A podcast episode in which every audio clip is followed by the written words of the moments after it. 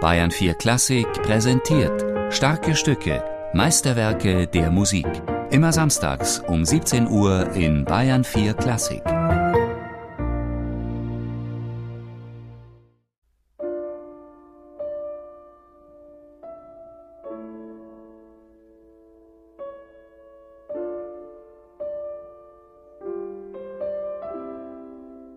Gut, ist 31 geschrieben, da war mit Sicherheit noch nicht krank. Aber man könnte schon annehmen, dass das Altern ihm schwerfällt, wenn man das Stück hört und das Stück spielt. So eine gewisse nostalgische Richtung, auch ein bisschen was Resignatives. Und das langsame Tempo hat sicher mit der Grundstimmung zu tun, die ich einfach als eher traurig versonnen empfinde. Und das Thema selber, ich möchte was schaffen, was beim Hören nicht, nicht ganz leicht nachzuvollziehen ist. Eigentlich sollte es schon ein bisschen Corelli sein, ja. Also ich möchte da nicht unbedingt gleich schon im Thema Rachmaninoff draus machen. Aber da, wo es wirklich eindeutig nicht mehr Corelli ist, bei so einem oder anderen Durchgang, da möchte ich dann doch was haben, was nicht mehr barock ist, ja. Und von der Klangfarbe her eben auch, das soll also schon singend und schillernd äh, dann rüberkommen. Jenes Thema, das Rachmaninows Werk den Namen gab, und das Arcangelo Corelli in seinem Opus 5 La Folia für die Geige vertonte, geht eigentlich auf den Franzosen Jean Marais zurück. Rachmaninow dürfte ihn nicht gekannt haben, als er 1931 die Corelli-Variationen schuf. Zahlreiche Komponisten vor ihm hatten sich schon mit La Folia, zu Deutsch die Tollheit von Corelli beschäftigt, darunter Beethoven. Und die Folia blieb weiterhin Gegenstand der Inspiration, zum Beispiel für Chopin. Rachmaninow entwickelte daraus 20 Variationen. Es gibt die Variationen, die sich sehr auf den Bass beziehen, es gibt natürlich andere Variationen, die sich sehr auf das Thema beziehen.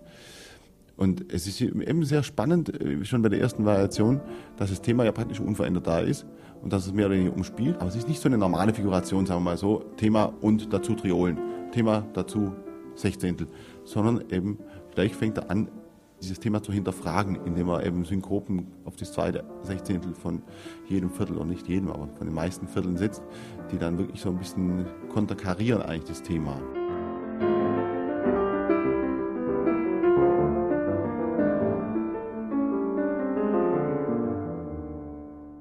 Er tut dieses Thema nicht im Charakter beibehalten, sondern er verändert den Charakter sehr stark. Ständig geht es in eine ganz andere Richtung und ab einem gewissen Punkt ist es tatsächlich nur noch so, dass das Thema an kleinen melodischen Fetzen noch erkennbar ist, aber ansonsten schon der harmonische Verlauf dann da ist.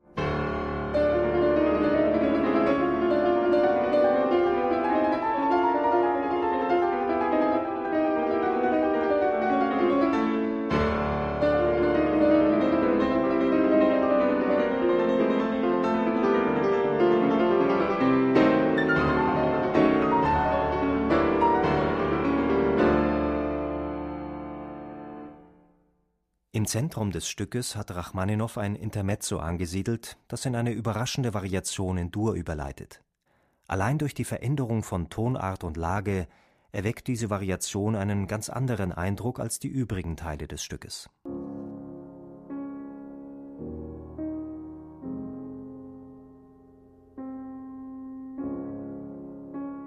Ich finde das ganz interessant, wie eine Variation einfach durch eine andere Lage und durch eine andere Tonart ihren Charakter total verändert.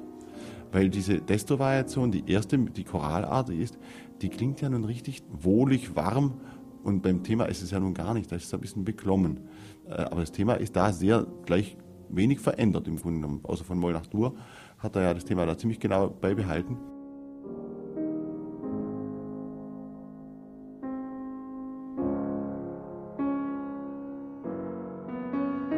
Und die nachfolgende Variation, wenn ich sage, das eine ist die Atmosphäre, die erste Desto-Variation ist die Atmosphäre, dann ist das die folgende Variation mit den Triolen, dann sozusagen, was sich in der Atmosphäre abspielt, eben irgendwas zutiefst Menschliches, was sehr Sinnliches und sehr Helles. Da ist eine von den glücklichen Variationen.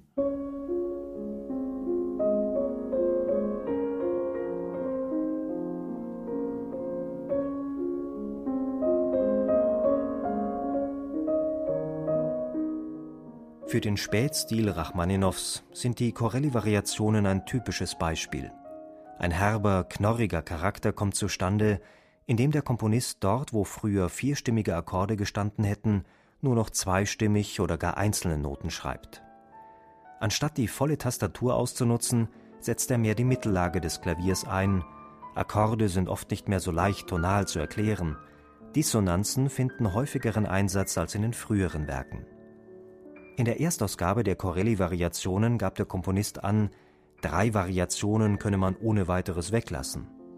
Niemand käme heute mehr auf die Idee, diesem Vorschlag zu folgen, als zu zwingend und geschlossen empfinden Interpreten das Werk. Ich liebe die Musik sehr. Ich finde es einfach ganz faszinierend, wie jemand so ehrlich seine Gefühle darstellen kann in Musik und trotzdem so gut komponiert, also zusammenfügt. Ja. Wenn man sonst schaut, bei spätromantischen Komponisten gibt es ja oftmals so äh, Stücke, die sind, haben schöne Ideen, schöne Melodie, aber sind eben nicht so gut durchkomponiert.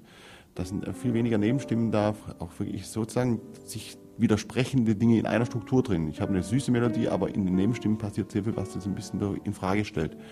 Und das ist eben das sehr ausgeprägt bei Rachmaninow.